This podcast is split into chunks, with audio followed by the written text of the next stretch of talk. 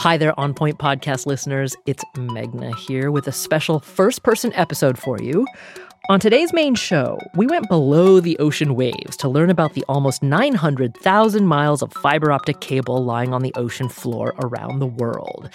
Most folks don't know it, but those cables make up the backbone of the internet. 99% of internet traffic flows through them. That means $10 trillion of business cross them every day emails, movies, Instagram memes, military secrets, you name it. Well, Steve Arsenault is Director of Global Subsea Solutions for IT Telecom, a Canadian fiber optic cable laying firm. And he says people don't realize that much of what they do on the internet travels on the ocean floor there is no doubt that a misconception exists that global communications are somehow facilitated by satellites, right? I mean, it's funny to me because, you know, you ask anyone, you know, what the signal path takes for a given transoceanic uh, phone call, and almost no one will tell you that it's through an underwater cable. But the fact remains there are literally thousands and thousands of kilometers of cable underwater just lying there. Well, Rick Chislett also works for IT Telecom. He spent 41 years on its cable laying ships as the manager of splicing and testing. He's semi retired in Windsor, Nova Scotia now, but he'll be back out on the ocean off the coast of Denmark in a couple of days. So we asked him what's it like laying fiber optic cable around the world. My responsibility was managing the splicing and testing on board. I also look after the loading of the vessels just to make sure that the cable is stored in a hole and in the correct manner. Today, I checked the crew manifest, and on board our ship right now, there are 50 crew members, and they are in transit to load cable, and then it will proceed to Denmark. And in Denmark, there is more cable to be loaded. There'll be uh, testing and jointing, crew joining,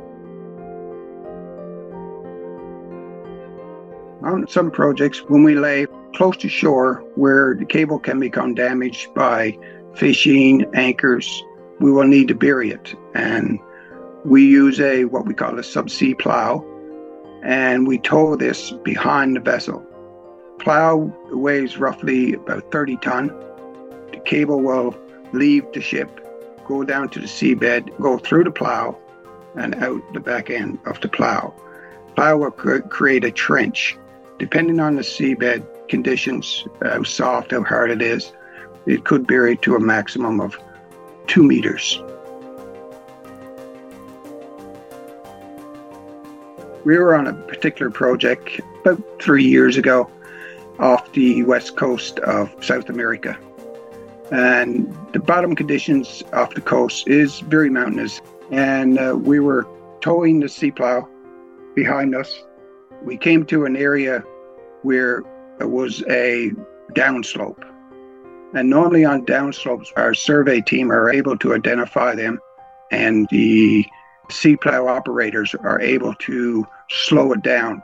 But for some reason, it didn't slow it down fast enough. It overran the cable.